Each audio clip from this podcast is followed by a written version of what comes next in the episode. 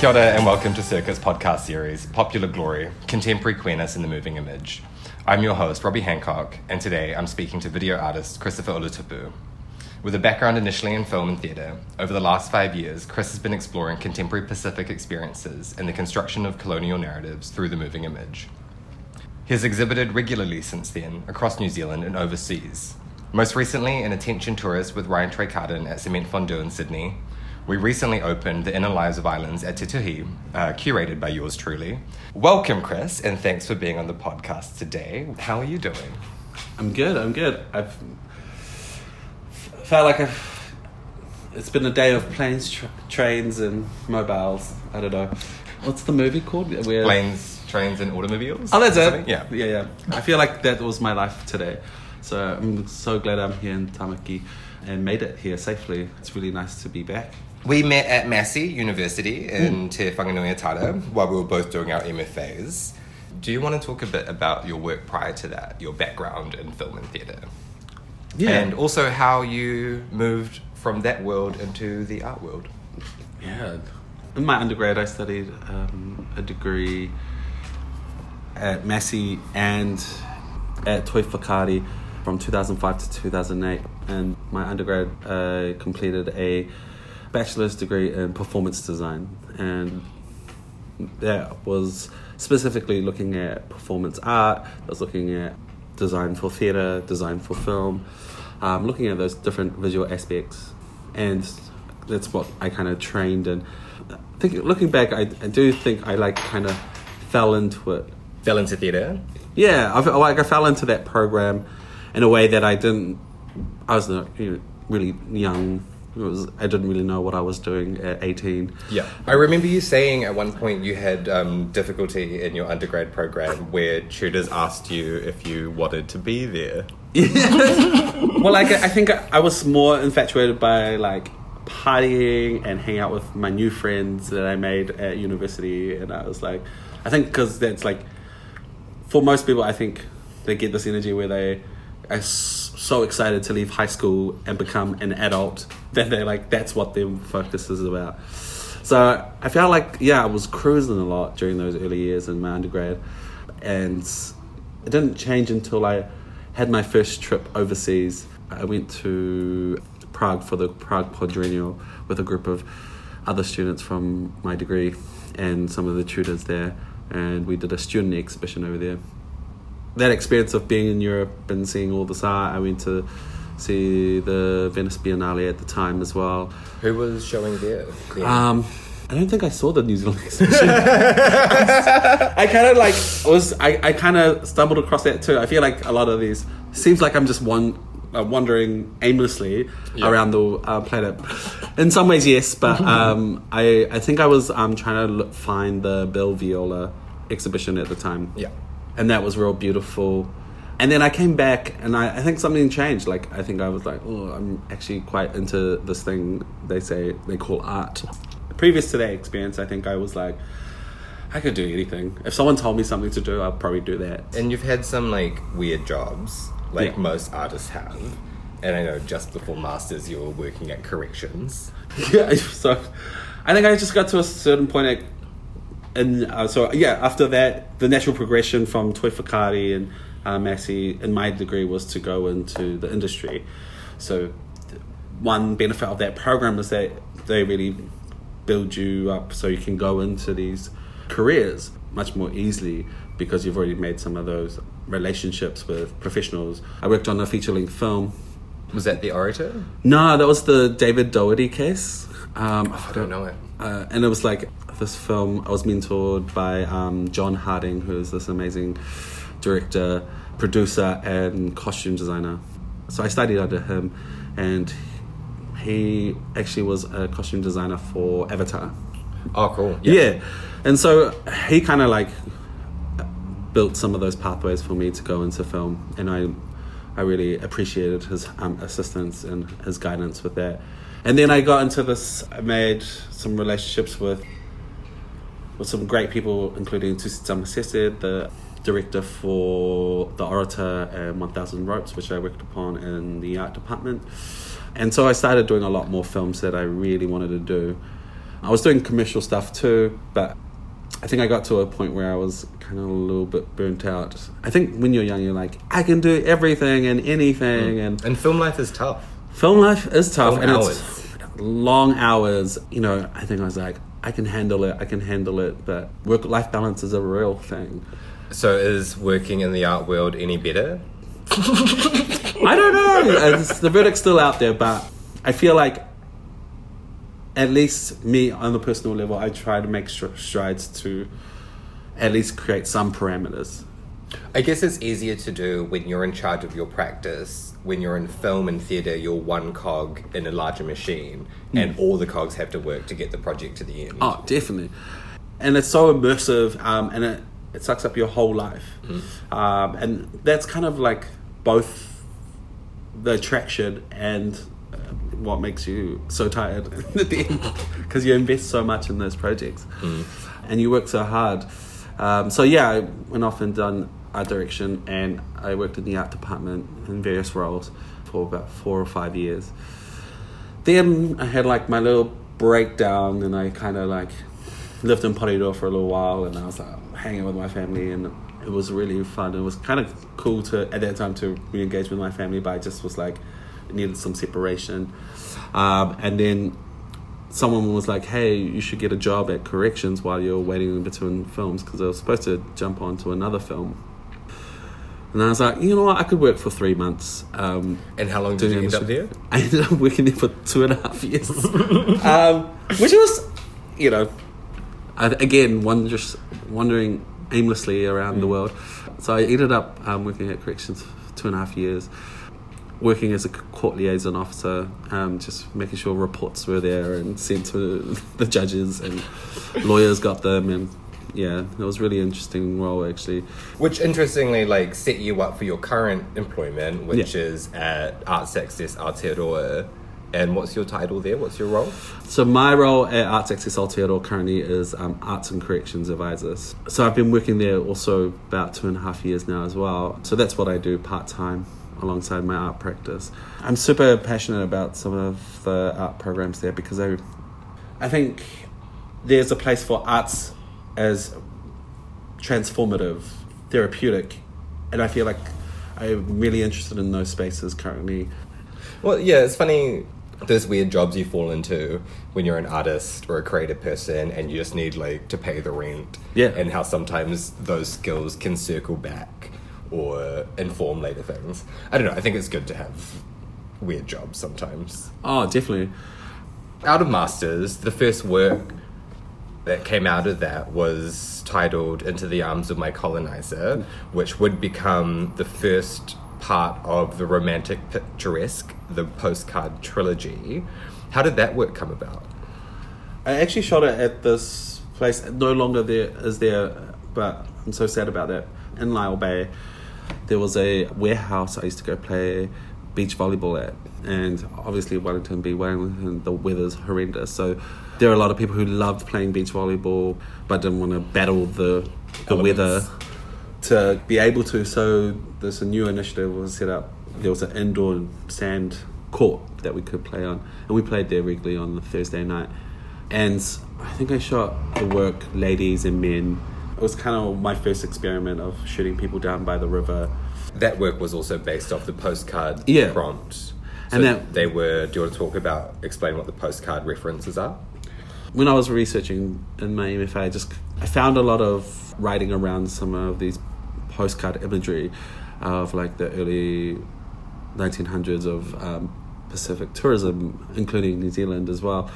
I started kind of looking more into this like research, and I was starting to look at kind of artists like Yuki Kihara. I was looking at Greg Semu Yeah. as well. Um, and I was just kind of hearing some of their thoughts and the things they were responding to at the time. I started thinking about viewpoints and who's seeing what and in what way and who's seeing who. And, and I think there was a lot of writing surrounding those ideas around exoticization and the gaze, essentially. And so I started looking more into that um, area. And one thing that captured me was like, obviously, I don't know. I tried everything under the sun at MFA. I was like, maybe I'm a painter, maybe I'm a sculptor, and I was horrible at all those things. So I kind of returned to form while I was there, and I was like, actually, video. I know filmmaking. I know filmmaking. I know that. Let's It's- that. Yeah, yeah. So I thought about the camera lens being my eye, and you know, asking myself those questions around like, if you know, I'm the exoticized person If you're the exoticizer. yeah. Yeah. If I, what do I see as exotic or Mm. foreign to me? And I think it was like at that first glance, it was white people, white culture. Mm. And so I shot the ladies and men down by the river. Those were kind of the first works I just wanted to experience, you know, have a look. And even yeah, even the um, those those two video works. What was it called? Men and women, it was like ladies and men. ladies and men. Very gendered work, Chris. Yeah, I know. it was but like it's also I don't know. I feel like you kind of tried to similar because a, a lot of your work sort of just like subverts. Um, subvert sort of expectations of brown bodies and the visual that's associated with that. I know, like in your later work, Lilia, one of the things you've said is that it's uh, shot in the mountains, snowy Yeah. mountains, and you put your family and brown bodies there. And I, I think I read somewhere you said something like, "What's more exotic than like brown people in the snow?" and I quite like that. But then it's also with that, even in the early work, this kind of like cheap visual signifiers of, of white beach culture or white leisure time are in there, like mm. the chili bin and like the drinks and I think it was a great exercise for me to just like do and be like, okay, this is something I'm starting to kind of Hmm. unpack and look at, and then like, and I think one of the comments actually was like, okay, so if you want to talk about brown politics or like talk about identity politics, why don't you have any brown people in your work? And I was like, well, that's a weird comment to make at the time, and I, but at the same time, because it was about me making something and my point of view. But at the same time, I was like, yeah, what if I, you know, what does it mean to have brown bodies in the works? And that spawned that conversation. That conversation spawned into the arms. Putting a brown body in moving imagery or any kind of video work, it's already charged. It already has a meaning. Mm-hmm. I think it's naive to think it doesn't have a meaning. yeah. I mean, like there's also a real like a really drastic sh- setting shift from those first two works to that were made immediately before Into the Arms of My Colonizer. Yeah, yeah. You did that in an indoor volleyball court where it's sand in an indoor room. Yeah. So it's lit the way that you would light a studio, not in the way that you would light people in a natural environment. And so, like, when you put in brown bodies, the environment that you put them in was so divorced from anything like natural. At the time, I was also because I was looking at Yuki Kihara, I was looking at Greg Semu, and I was looking at Nyafa Wilson as well, and kind of works around like performance art and people's ideas around leva. Uh, I started to think about islands or like the potentiality of performance space within the bar, and so I kind of saw saw that kind of like a an island in it to itself, and so that kind of built the premise of Into the Arms, Mm. and the the sand it was much more malleable in terms of putting things in, taking things out, and it was kind of referenced kind of like mirages or things that you think are there but they might might not be. So I set up this whole kind of rule where I was like, okay, here's a plot of sand and you just put anything in it just put place the people in it the props as you see and just Well, it's like composition making as Yeah. well.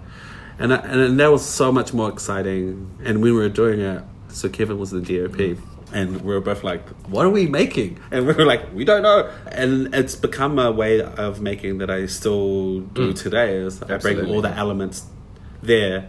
So it's all the actors all the performers all the props the lighting the sound the music all those things. And i just kind of put them into the picture and build a frame and that's something i actually learned from art direction um, Yeah, I, like that. That's something that's that was present from the start of your art practice. That sort of you've developed since and that sort of way of working where you sort of compose a scene and then say action and things unfold. So you kind of set the parameters for a performance to happen rather than direct per se. No. One of the other things, as I, I think, also that's like developed and become stronger as your practice has gone on, is like the importance of the people that you work with, the teams. Mm. You have always used family and friends and kind of centered them a lot more, working with people who aren't necessarily trained actors or trained performers. And you've started incorporating that into like the behind the scenes as well. How has that been evolving over the last few years, and how has that changed the output of what you make?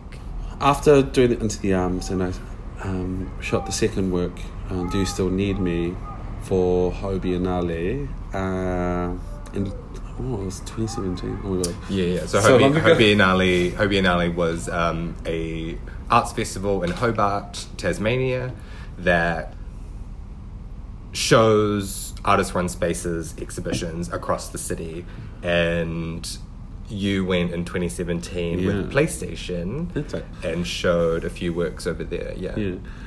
And so this was a new work, and it was the second part of that trilogy. I realized at that time I wanted to work with family and friends because I guess I got I get a lot of the imagery, and I built a lot of these scenes prior to the shoots inside my head, Mm. and in dreams I kind of like think about people, and I like see them in c- certain situations, and then I'm like I want to shoot that, Mm. and so at that time I was like that's what I started saying, and I I think I just, I had kind of just like met Dilohana Lekamge Yeah. around that time and she was actually writing for the show in Hobart and I saw her in like a field you know like drinking and having having Oh, a Chris, cigarette. do you have synesthesia? Like, and I was like oh that's what I want to do you look at people and see movie scenes? exactly it kind of is.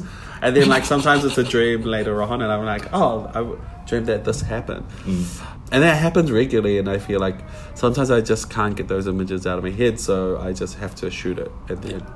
To the frustration of some people but that's kind of how it starts and then so it's kind of like people who inspire me I just kind of put them into the work and then because I've been doing it for so long now I'm working with the same people I've really built those relationships so when I'm like I've got Casimir Kreft, who's my stills photographer. I've got Kevin Cartwright, who DOPs for me, but also Hazy, my partner, um, recently fiance.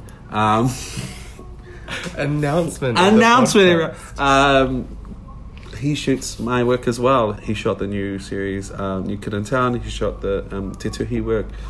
Got Kane um, Lang, who is my sound engineer and an all-time g- good guy. You know, Yeah, yeah, yeah. he's so lovely. And then I work with my mum, Lilia Smith. I work with my sister Ash, Ashley Ulutupu, and my sister Fame Ulutupu a lot.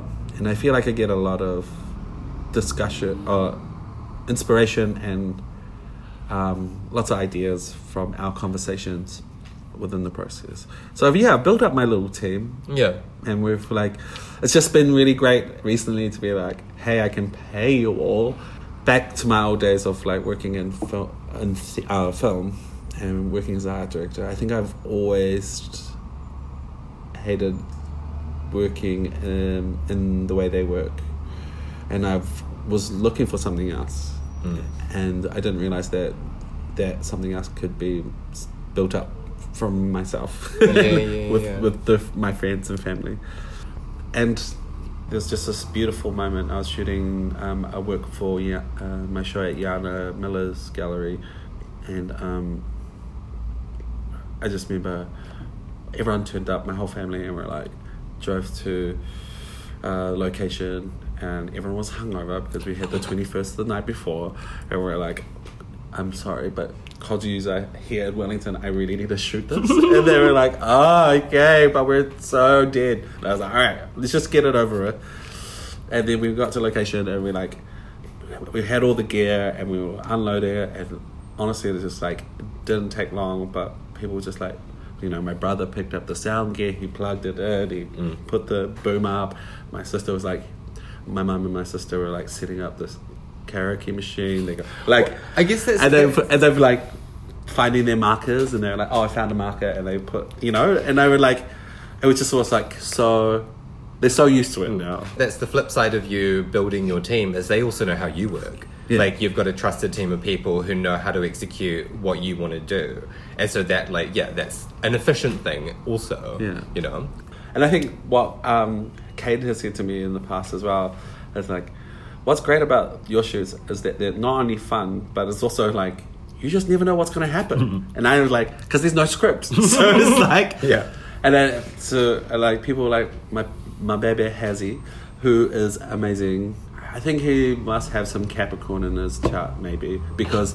He loves order, you know. He wants to know what's going on, and like fair enough, you know. Like, but I don't know. The surprise for me is part of it. It's like the part of the experience. I'm like, and we've got a burning car. And everyone's like, everyone's like, what? How are you gonna do that? Or like, Yeah. we've got a helicopter. I don't know. It's so. We've got a horse. We've got a horse. Yeah. And they're like, what? How? What? When? Yeah, yeah, yeah. Um, I think that speaks to the absurdity of like yeah, yeah. that whole experience, and I think there's beauty in that as well. Mm. Um, because I, I- I feel like it's about challenging some of those assumptions because people make these assumptions about you being brown and what you're limited to mm. in terms of experiencing or have resource to. And I think I love surprising people with like, how did he get a helicopter? How did he fly to? And I think those kind of markers are really kind of part of the practice. And like the video itself is mm. almost a recording of some of those moments. Well, I think also like some of the assumptions that people make about brown people is that they're not worldly, that they don't have like viewpoints and understanding and opinions and interpretation of what happens sort of beyond your own borders, Yeah. and to sort of make your own, to to ha- have your own take on something that is like an original perspective. I think goes against some of the expectations that people have. Definitely. Or like even just happened before with the taxi driver. I was like, hey, can you drive me off to K Road? and I was at, I think down past um at the end of Hobson Street. And then I was like, look, I just need to get to my meeting. And he was like, oh, well, okay, get on. And I was like, all right, all right, hopped in. And then like I rang Elizabeth and I was telling her the good news and I was like, oh my god, da, da, da. And he was like, oh, some good news. And I was like, oh yeah, I'm an artist. And then he was Financial like, oh. financial good news for those of you listening. Yeah. Yes. he was like, "Oh, oh, okay, you're an artist. Oh, that, that's Mm. you know." And I think that surprise, like Your status changed in that Yeah. moment. Yeah. the status changed, and I was like, I'm very aware of it, and um, and that happens so often, and it, and I guess it is a form of microaggression, but I think at the same time. I don't know. I want to be playful with it a little bit. I yeah, feel like that's so much about what your work is about. Expectation, that kind of like bait and switch. yeah, yeah, Yeah. I guess one of the main prompts for having this podcast um, is to discuss queerness in relation to your work, which I feel like isn't a conversation that's been had at least publicly Yeah. yet. Um, you as like a queer man and the work that you make. But I feel like there, I, I- I feel like there are recurring elements in your work that speak to a certain kind of like queer sensibility, and you know, if you want to speak to some other kinds of like stereotypes and expectations, you have like a really strong relationship with like pop music and pop culture. Yeah. There's a recurring theme of the strong female lead or like the diva character as well. Do you see those elements as being informed by a queer experience? Totally. But I think it's because I'm queer that I'm so obsessed with divas and like the female protagonist because I think when I was a kid, part of, you know, escaping reality, um, I would like dream up this fictional character. Her name was Lulu and she was like this beautiful singer and you know that hence why I wrote the script. And that was and that was the title of your work at Enjoy. Yeah. Um, Dreaming of Lulu Yeah. in 2018, 19? 2019, I think it was. 2019, yeah. Um, fact check that. I, I feel like that was also one of the works where you like veered quite head on into like camp in a way that your previous works hadn't done before. You basically like made this really funny music video. Yeah, yeah. and I, and I've enjoyed making it so much. I think when growing up, well, especially within my community, my my family, the Samoan community, I feel like in Porirua and in Nelson, I knew I was different, and I Mm. in, in that way from that community, because I was so outside. I didn't want a wife. I don't want a white picket fence. I don't want those things. And everyone was telling me I should have those things, and I was like, I don't want that. I want to hang out with Lulu, and she's raging. You know, like I feel like you automatically are are put in that point, and so whatever you do, you know, how you act and how you behave is always in relation to queerness. And it's just a, a, another lens in which Mm. It's also being brown and queer. You experience the world with a with difference. Yeah. You experience the world knowing you're different from the world, and then you come home, and the queerness means you feel you know your you experience that with a point of difference. Definitely. And so when you already a point of difference, you've got different rules. And you've got different rules. It's like a, a double alienation. Yeah, totally. And I understandably I think society tells them it's a it's a deficit. And um, people make work about how that is dangerous, how they navigate the world and how um, you know, they work out some of those problems and issues. But for me I also find it kinda exciting because I'm like that difference means that I can see different things and experience different things, and I think that's why I have all these different communities. I think I thinking like the Samoan, my family community, and I've got the queer community, which I'm now part of, which has been an amazing journey in itself. Because you do have a lot of straight friends. Oh, I do have a lot Like of straight probably friends. more straight friends than like most gay people I know. This is my Pisces. They're just like, oh, who are you? What? What do you want? The third work in the romantic picturesque trilogy, Yeah. Lilia, was inspired by that infamous fashion shoot with Jerry Hall, where in the 70s they got snowed in in the Andes Mountains during a shoot for these like fur coats or whatever, and they got locked in. All they had was like Coke and fur coats, and they just made the shoot happen, and it was like a drug fueled thing, and they got like shipped out by helicopters and Yeah. whatever. I feel like that's a super like gay reference to kind of like explore something with. It's, it's, it's that sort of um, idea of you know. I don't know. Is it camp? Is it just sort of referential? Is camp like even a thing anymore?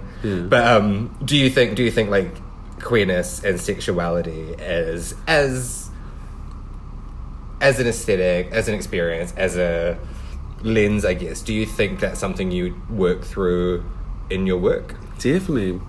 And I think from the get go, into the arms especially, I was like, oh, well, like, I just want muscle Man. And I put also, an ad a, out. also a recurring theme in your work. I put a, like, I put an ad out for muscle Man, and honestly, I got so many hits. I had to, like, audition.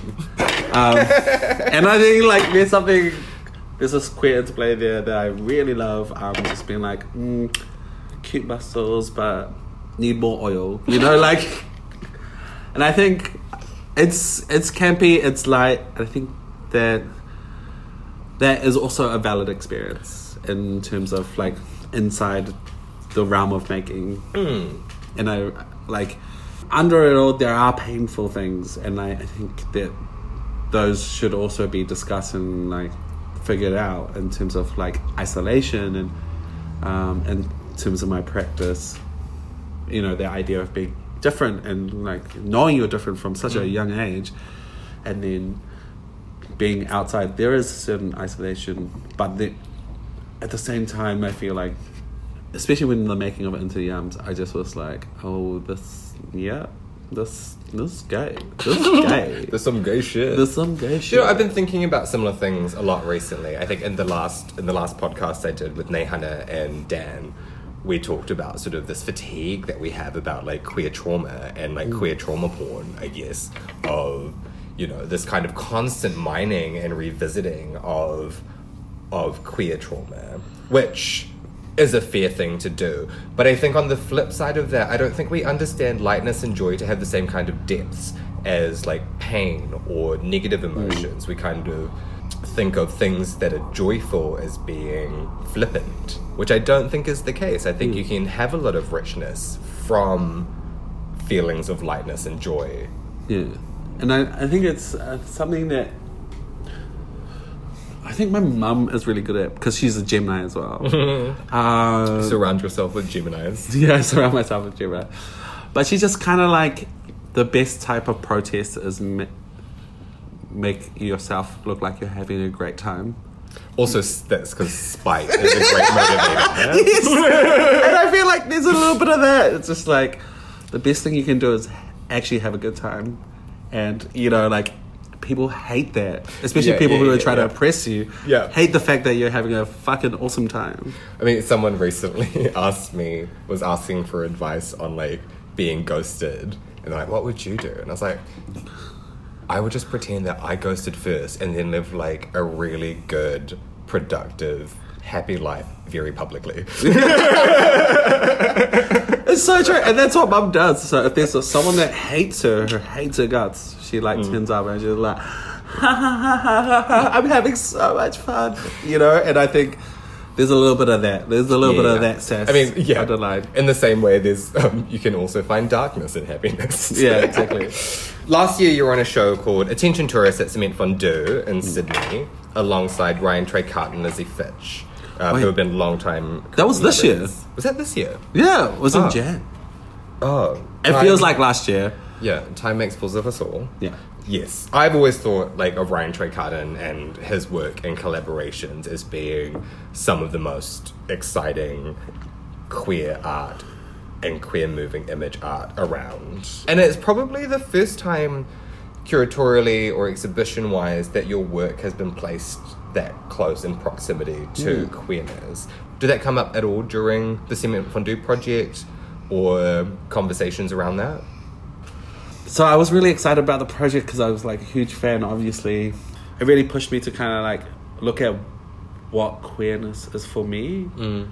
You know, there are certain identifiers that I feel like were in um, Ryan's work and Lizzie Fitch's work um, that kind of like referenced queerness. And I really had to like look at what I was presenting and go, oh wait, what are the queer things around this? And I and it comes back to like in a, in a similar vein, like the the difference of uh, like I look at similar to how I look at my Browns lens, you know, like the fact that I'm Samoan, and I've always argued that that because I'm Samoan, the work that I do is has that lens. Everything I do is through that lens, and I feel like similar to that queerness, everything I do, whatever output, whatever I say is through both those lenses.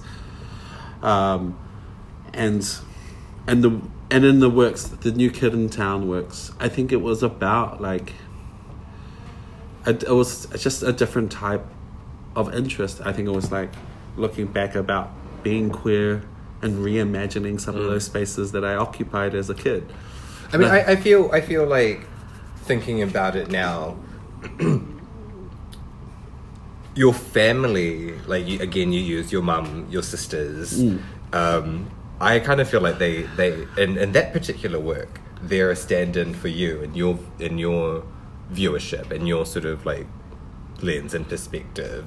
There are these like really funny seri- uh, moments where you know there's this sort of like white dude your, your your standard buff dude in the video, you know, running on a treadmill in the middle of a field, and then like three brown women having a cigarette and gawking. Yeah. Um, and same with the with the with the shot where the salt bath. Yeah, yeah. And so he comes, this sort of like muscled speedo dude comes along while there's these like three or four brown women lounging next to the next to the pools, and he jumps in. When he shows up, they're all just gawking, kind of thing. Which also the the color in that was fantastic. Like that was my favorite sort of like color palette. I think you've done these sort of beautiful pastels. It was almost like a very soft.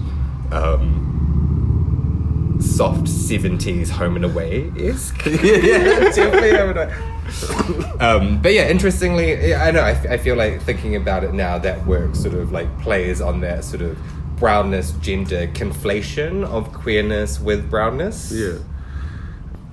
I think of like my little self in Nelson being like a nine year old or eight year old and going to the beach or something and just being like there with my brown family and then like all these other white people are around and I'm like, all right, what's the vibe? You know, like what do we do here? Like I don't understand. Like, uh, and, and I think I don't know. And uh, there's a sense of awkwardness. I feel like entering some of those spaces that's similar to like maybe into sometimes actually entering gallery. I don't know. It's just they're like, wait, am I supposed to be here? and I think, uh, I think that work was about that. It was like infiltrating space and then subverting it in mm. some way. So like having, in the works was about like switching, and it was kind of like reimagining it if it was a, those spaces that we frequently occupied as young, reimagining them as if they were brown spaces, and then someone, a foreigner, came in who Yeah, happened yeah. to be white. You witness some some Caucasian behavior. Yeah, some Caucasian behavior. And they're always, you know, they're always wearing too little. I think. and I think that's kind of like part of the funnies about it because actually, I'm showing one of those works here, Tautai, uh, tonight. Um, and the salt bath one. But there's a little like, I just planted like a little funny in there. I for a lot of people who are Samoan who are going to go see it tonight. It's just real funny. It's just like throughout the piece, it's like yeah, yeah, yeah. It plays out, plays out, and then there's only one word said. And it's my mum's favorite word. It was like guy, and it's like being shit in Samoan, and that's all she says. That's all that mum says.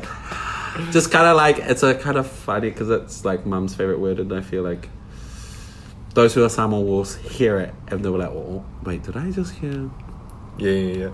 your mum swear in, the work and it was like yeah but it I was just that. yeah it's just like I, I just thought it'd be really funny in the show just like someone audience would be like da da da da oh so beautiful so beautiful and they're like shit and they're like Because you, you've done that before. You kind of played with how much you permit non-Samoan audiences. Like, um, I know with Lilia, there are moments that are untranslated, and um, I remember us having those conversations, and you having that thought process of, do I reveal this? And that's quite interesting to like, and I, I think it's just like a really lovely moment to have things in your work that's just like, oh, this is just for these viewers. This Yeah. is something special you get to have that no one else gets to have. Totally. And I think it's real. I think access is a really interesting thing to think about, especially because, like, my job is working for Arts Access, Aotearoa. Yeah. But I guess that's not that access I'm really talking about. I think it's more about storytelling and, like, viewership and viewer engagement. I think it's like there are things that people don't have to be privy to, and that's Mm. okay. And I think that's that's something if audiences really want to t- take further or want to understand, they can either ask a friend or go do some research. And I think that's okay. I think Mm. that's a great prompt anyway. And I feel like that with when people. I've had a few galleries even ask for like, "Hey, can you translate some of the works?" And I was like, "No, because I don't want to translate. That's not one. I was like, that's not the purpose. I feel like people, even if you can't see it, you get a sense of what it is. Mm. Two, it's labor I don't really want to do to make it more palatable Yeah. in that way. And some of these stories that I'm telling, they are in within those are specific to certain audiences because I'm trying to protect certain people. Uh, something that you've said about it, which I quite enjoyed, is that if um, the untranslated moments or those moments that are in- inaccessible for non-Samoan people, you need to find someone Samoan to explain it to you, and so therefore you get the context explained to you at the same time, like by you know necessity. You don't get to access it and have your own interpretation or or make an assumption about it. It has to be framed by a Samoan lens Yeah. if you're dealing with like Samoan language, which Definitely. I quite like. that's something that I'll be kind of looking at and kind of do in certain spaces. Mm. I think that's what I'm gonna do, kind of continuously. I just like reassess that because I feel like, well, like I don't know, others might disagree. I'm a very generous person, and I want to be generous with my work. Mm.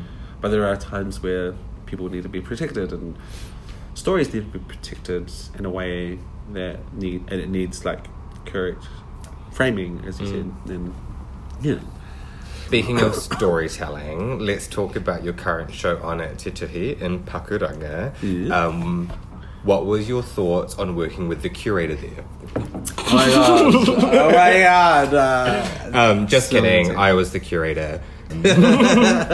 but the the exhibition, um, and this is from my perspective. This is me giving my spiel. Explored storytelling instincts from artists across the Asia Pacific, dealing with diasporic identities and how they relate to ideas of place as well. The prompt for your work in there was revisiting an old script that you had written in 2012. Yeah, 2012 when you were still kind of in the theatre film world, um, but also working at Corrections. Um, I know the project morphed and changed a few times throughout the filming process. How is that revisiting, revisiting that kind of scripted, that method of working after these years of experience, kind of like being in a different world? Oh yeah, totally. Uh, I don't know. I think. you know, I know, I know there were some difficulties there, which was interesting. I feel like, you know, script writing is a, an art to itself, and it is an industry, and it does amazing things. It just doesn't do it that many amazing things for me, mm. which I found through going through this process. Because I, I think it's too stifling for me. And I didn't realize that at the time. And I was like, "Oh my god, I'm gonna do this script," and I'm like, Well, it was funny is because you wrote the script. I wrote were the stifled script. by. I wrote the script that I was stifled by. And then I think it was just because I was like, I feel like sometimes I'm the performances I, I sometimes look for, or the engagement of the characters I'm look for. I, I think it's much more. It's not like the focus is not trying to t- perform a story, like you did me wrong and I hate you, and then like the Which kind of what the script was. Yeah. It was a you did me wrong kind of story. Totally. It is called What's the Worst You Could Do, based off um, Rizzo's song performance in Grease. That's right, and that's where the queerness comes from. Um, but um, but yeah, and then I get- was trying to develop it. We like workshopped some of it down in Nelson, and I was like, Because you initially were working with this piece to have dialogue in it, weren't you? yeah. But then we realized we're like, we're not actors. You're not actors. We're And you've been working with non actors for a reason. Yeah. Um, and I just like I thought I'd just give it a go, and like honestly, it was so bad. And then we're like reading out these lines, and I was like, oh, not only is it bad, the script is problematic, and I was like, oh, I just hate it. And so we're just like so many layers of like, it's not working. It was kind of fun to revisit anyway, though, and I think what I ended up thinking about was like actually showing the the world. Because I think I was more interested in the world that was built. Oh, the yeah, script. like the, the sort of narrative world building that happens in storytelling. I think after that, I just realized I was like, I actually just want to get an essence of what this world could be. Absolutely. I think that was one of the most interesting things for me. And I think I have the privy of being able to read the script Yeah. as well as view the final work. What's interesting for me is how much of cinematic convention is there and how much is taken out. So there's no dialogue. What's left is mostly atmosphere. What's left is kind of hints at character, hints at plot development, but mainly what's left is just kind of like these bare bones of filmic convention. There's lighting, there's composition, there's atmosphere, and there's score. Yeah. And what's interesting for me to think about in that work in particular, which is also some of the darkest work that I've seen you make, Sure. is how much of storytelling convention can you have and still get across a story? Definitely. And I think I worked on this project earlier in the year with Moana Ete. It's called All the Above. it was a development season, and we just like it was my return to theatre. Return Uh, to theatre. And I, I I was hired as the designer, and then we were working through the process, some of the writings and the development. Where they were talking about like, you know, the original storytellers. You know, Pacific people, Moana peoples being the original storytellers, and I was like, oh, but there are so many different ways you can do that. Mm. You know, it was like, like it, that kind of was in the back of my mind when I was doing filming it. I was like, this script, this dialogue, that is one way, and I'm like, maybe one day I will do that, but I just for now it just it feels it doesn't suit the, me at the moment. Mm. It just doesn't do it for me at the moment. So I, but I love the world that it's in, and I love like the imagery. I love the the performance, kind of in terms of like the score, uh, and I really like having these double screens because I was like I've always kind of created diptychs or triptychs, and they kind of sets. yeah, and they've kind of like worked together in a, in some ways, but I've never really actively tre- Oh, in this instance, Creative. it's definitely like they're not independent works. No, They're two. They're they're a two channel single work. definitely. So it's kind of the format you've done before, but kind of executed in a very different way. Final question. Yeah. And I've asked everyone this who's been on the podcast so far. Name your dream collaborator, artist or otherwise. Oh, Who would you like to work with most?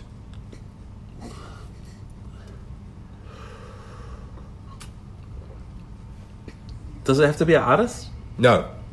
Artist or otherwise. Oh, I'm gonna have to say Rihanna. Oh, absolutely. That's Like, actually- so gay. Would you do her music video? Oh, I would love that. I just want her to be in my videos, to be honest. Oh my god, that would also be dream collab. I also can see like the weird shit you'd make Rihanna do for a shoot though. Oh yeah, it does. and we'll be like, yay! So we're gonna fling you off a crane. I'm gonna fling you off a crane. Uh, my mum's gonna be with you. and mum's, my mum's driving the crane. yeah, and my sister will just talk at you. Um, Cute. Um, super hot. I would love to see that. yeah, me too. I would love that. Hey, thanks, Chris, and thanks for your time. All the best for tonight. For tonight's opening at Tautai. Currently on in Tamaki Makaurau. The Inner Lives of Islands at Te Tuhi. Opening tonight is Moana Waiwai, Moana Pati at Tautai Gallery. And thanks for joining us today. You have been listening to Popular Glory, Contemporary Queerness in the Moving Image with me, Robbie Hancock. Kia ora.